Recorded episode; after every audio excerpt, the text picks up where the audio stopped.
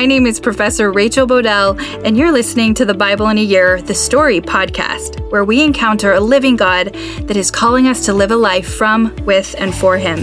This podcast is designed to help you listen to the one connected story of the Bible and understand it, perhaps just a little bit better, by learning from biblical scholars that have helped me.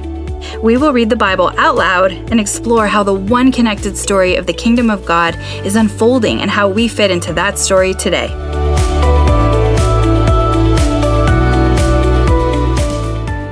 This is day 99, and I'm reading from the NIV version of the Bible, John 19 to 21, and Proverbs 6, verse 16 to 22. John 19. Then Pilate took Jesus and had him flogged. The soldiers twisted together a crown of thorns and put it on his head. They clothed him in a purple robe and went up to him again and again, saying, Hail, King of the Jews! And they slapped him in the face. Once more, Pilate came out and said to the Jews gathered there, Look, I am bringing him out to you to let you know that I find no basis for a charge against him. When Jesus came out wearing the crown of thorns and the purple robe, Pilate said to them, Here is the man. As soon as the chief priests and their officials saw him, they shouted, Crucify! Crucify! But Pilate answered, You take him and crucify him. As for me, I find no basis for a charge against him. The Jewish leaders insisted, We have a law, and according to that law, he must die, because he claimed to be the Son of God. When Pilate heard this, he was even more afraid. And he went back inside the palace. Where do you come from? he asked Jesus. But Jesus gave him no answer. Do you refuse to speak to me? Pilate said. Don't you realize I have power either to free you or to crucify you? Jesus answered, You would have no power over me if it were not given to you from above. Therefore, the one who handed me over to you is guilty of a greater sin. From then on, Pilate tried to set Jesus free, but the Jewish leaders kept shouting, If you let this man go, you are no friend of Caesar. Anyone who claims to be a king opposes Caesar. When Pilate heard this, he brought Jesus out and sat down on the judge's seat at a place known as the stone pavement, which is which in Aramaic is Gabbatha. It was the day of preparation of the Passover. It was about noon. Here is your king, Pilate said to the Jews. But they shouted, Take him away, take him away, crucify him. Shall I crucify your king? Pilate asked. We have no king but Caesar, the chief priests answered. Finally, Pilate handed him over to them to be crucified. So the soldiers took charge of Jesus. Carrying his own cross, he went out to the place of the skull, which in Aramaic is called Golgotha. There they crucified him, and with him two others, one on each side, and Jesus in the middle. Pilate had a notice prepared and fastened to the cross. It read, Jesus of Nazareth, the King of the Jews. Many of the Jews read this sign, for the place where Jesus was crucified was near the city, and the sign was written in Aramaic, Latin, and Greek. The chief priests of the Jews protested to Pilate, Do not write the King of the Jews, but that this man claimed to be King of the Jews. Pilate answered, What I have written, I have written. When the soldiers crucified Jesus, they took his clothes, dividing them into four shares, one for each of them, with the undergarment remaining. This garment was seamless, woven in one piece from top to bottom.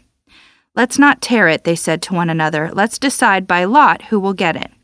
This happened that the scripture might be fulfilled. That said, they divided my clothes among them and cast lots for my garment. So this is what the soldiers did.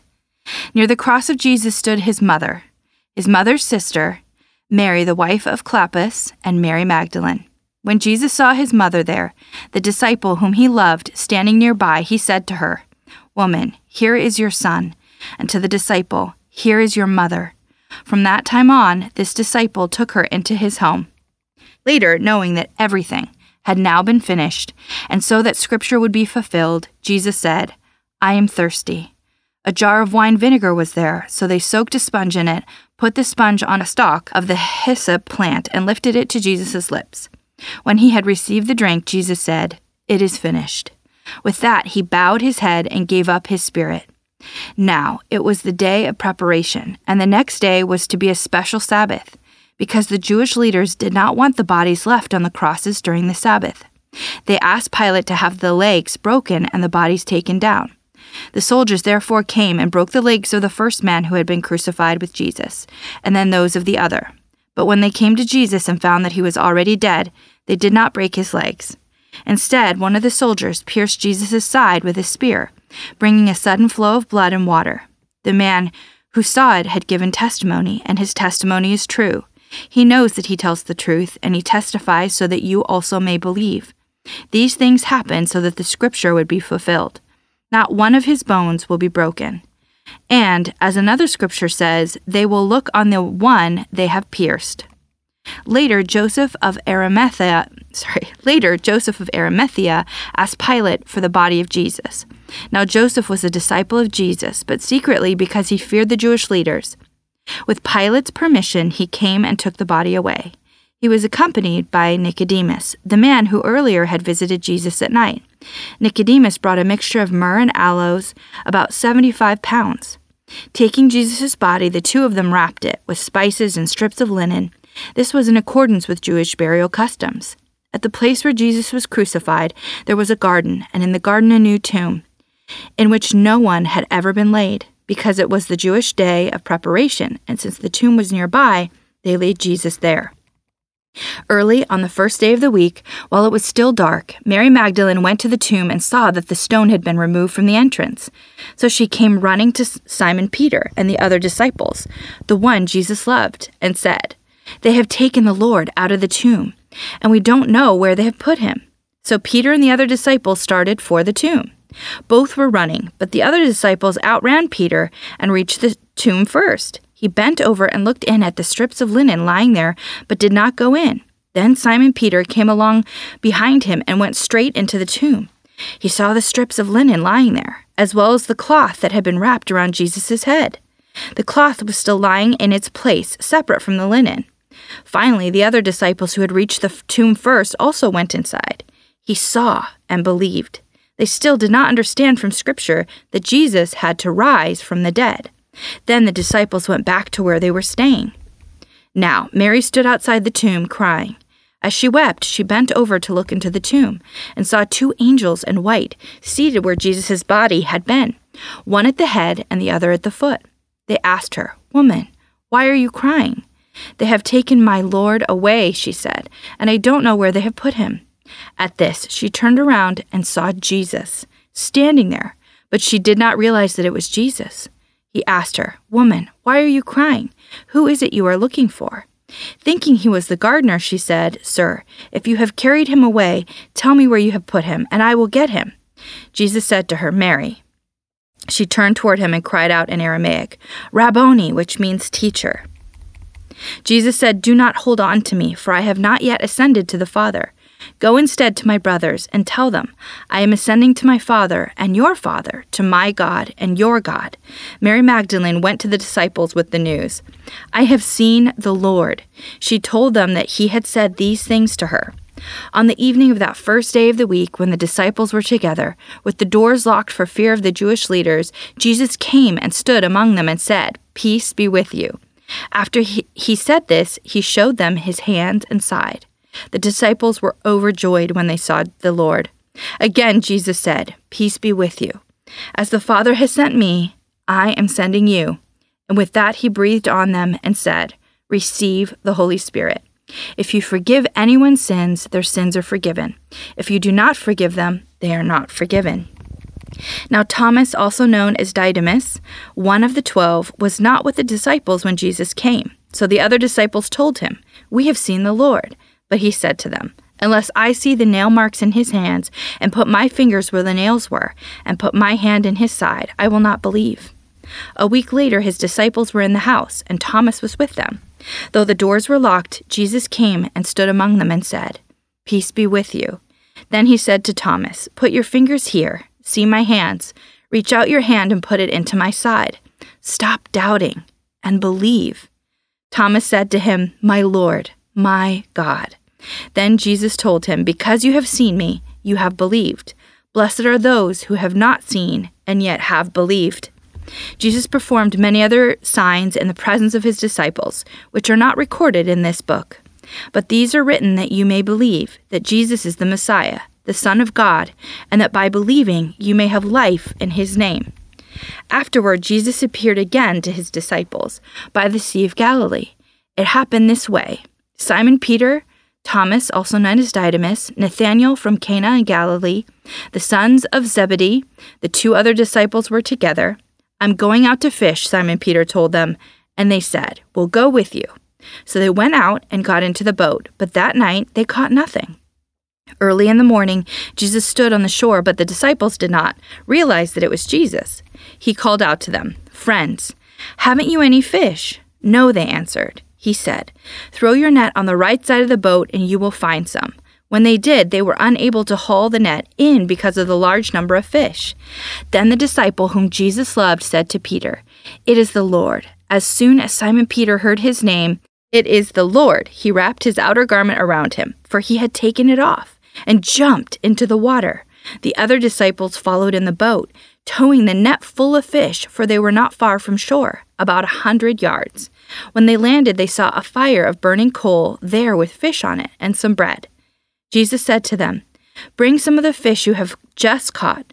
So Simon Peter climbed back into the boat and dragged the net ashore. It was full of large fish, a 153. But even with so many, the net was not torn. Jesus said to them, Come and have breakfast. None of the disciples dared ask him, Who are you? They knew it was the Lord. Jesus came took the bread and gave it to them, and did the same with the fish. This was now the third time Jesus appeared to his disciples after he was raised from the dead. When they had finished eating, Jesus said to Simon Peter, Simon, son of John, do you love me more than these? Yes, Lord, he said, you know that I love you. Jesus said, Feed my lambs. Again, Jesus said, Simon, son of John, do you love me? He answered, Yes, Lord, you know that I love you. Jesus said, Take care of my sheep. The third time he said to him, Simon, son of John, do you love me? Peter was hurt because Jesus asked him the third time, Do you love me?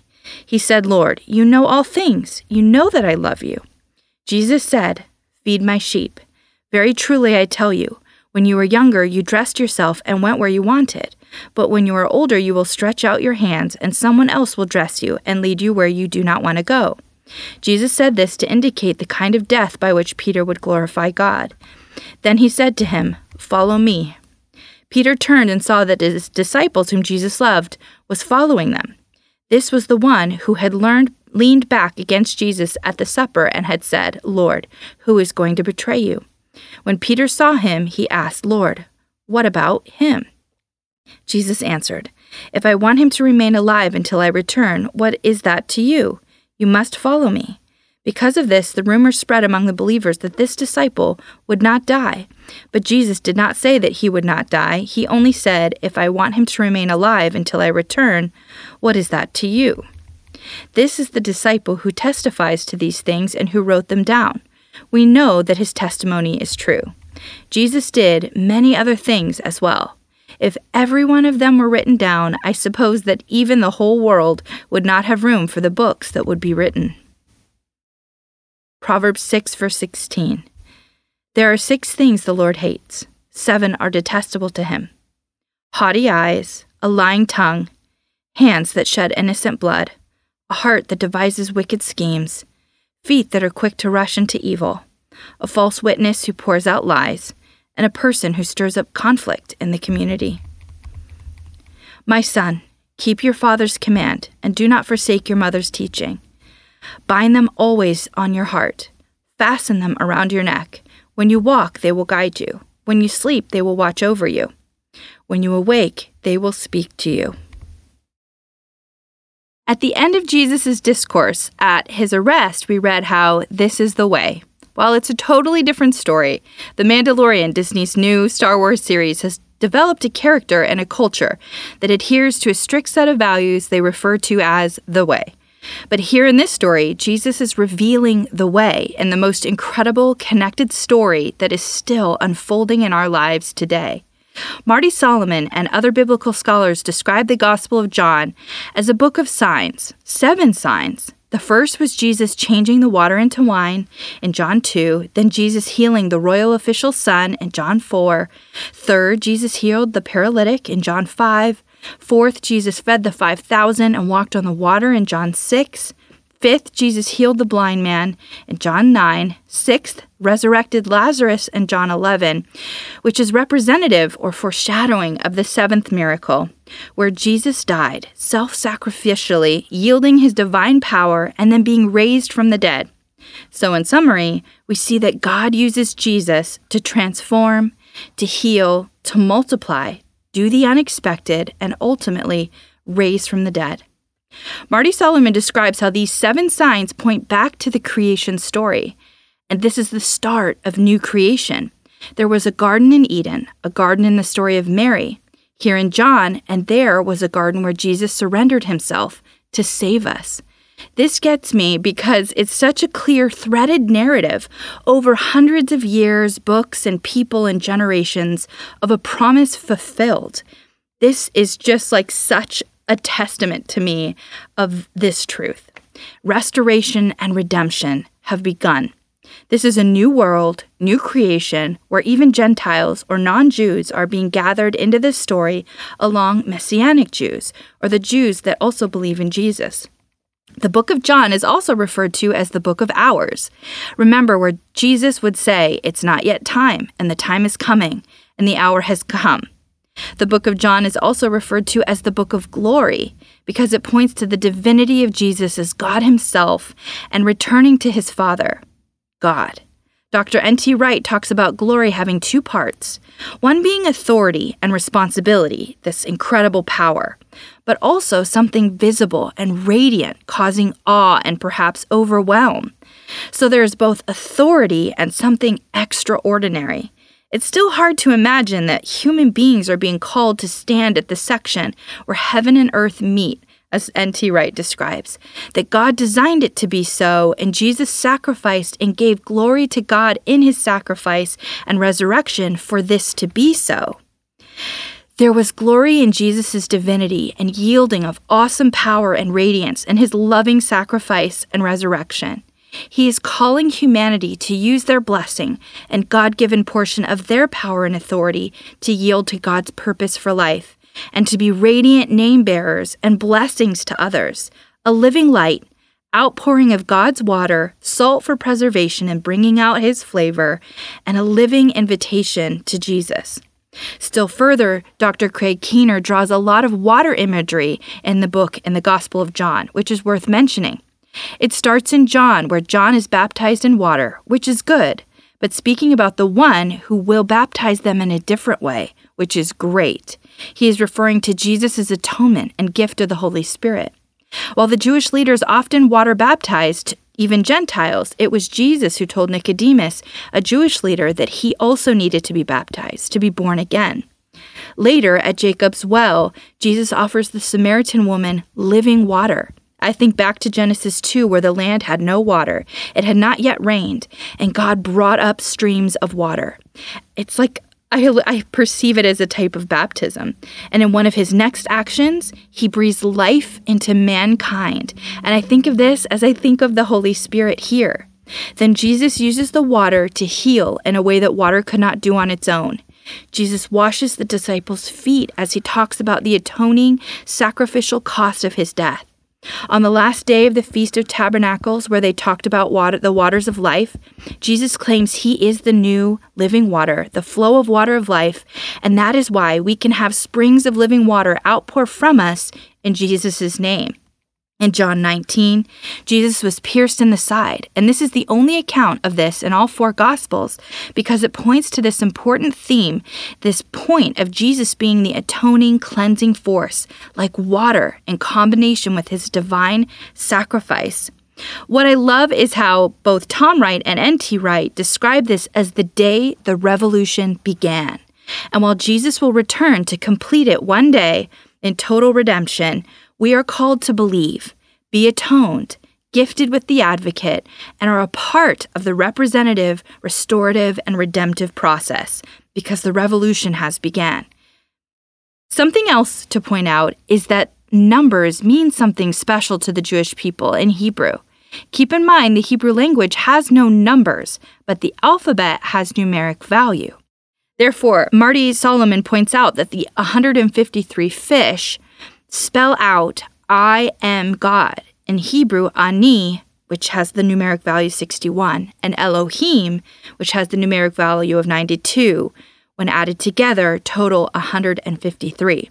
So, this 153, this very specific number of fish that they pulled back in the end, is representative of Jesus saying or being, giving, representing, I am God.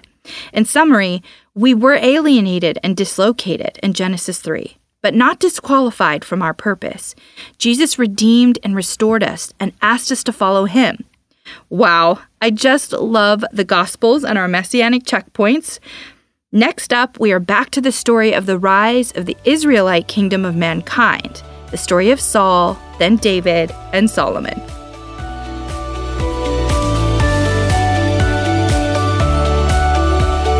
Pray for me, I'm praying for you. My prayer is this, found in Philippians 1 9 through 11, that your love may abound more and more in knowledge and depth of insight, so that you may be able to discern what is best and may be pure and blameless for the day of Christ, filled with the fruit of righteousness that comes through Jesus Christ, to the glory and praise of God. What is this fruit? It is love, joy, peace, patience, kindness, goodness, faithfulness, gentleness, and self-control. Against such things there is no law. Galatians 5:22 through 24. See you tomorrow.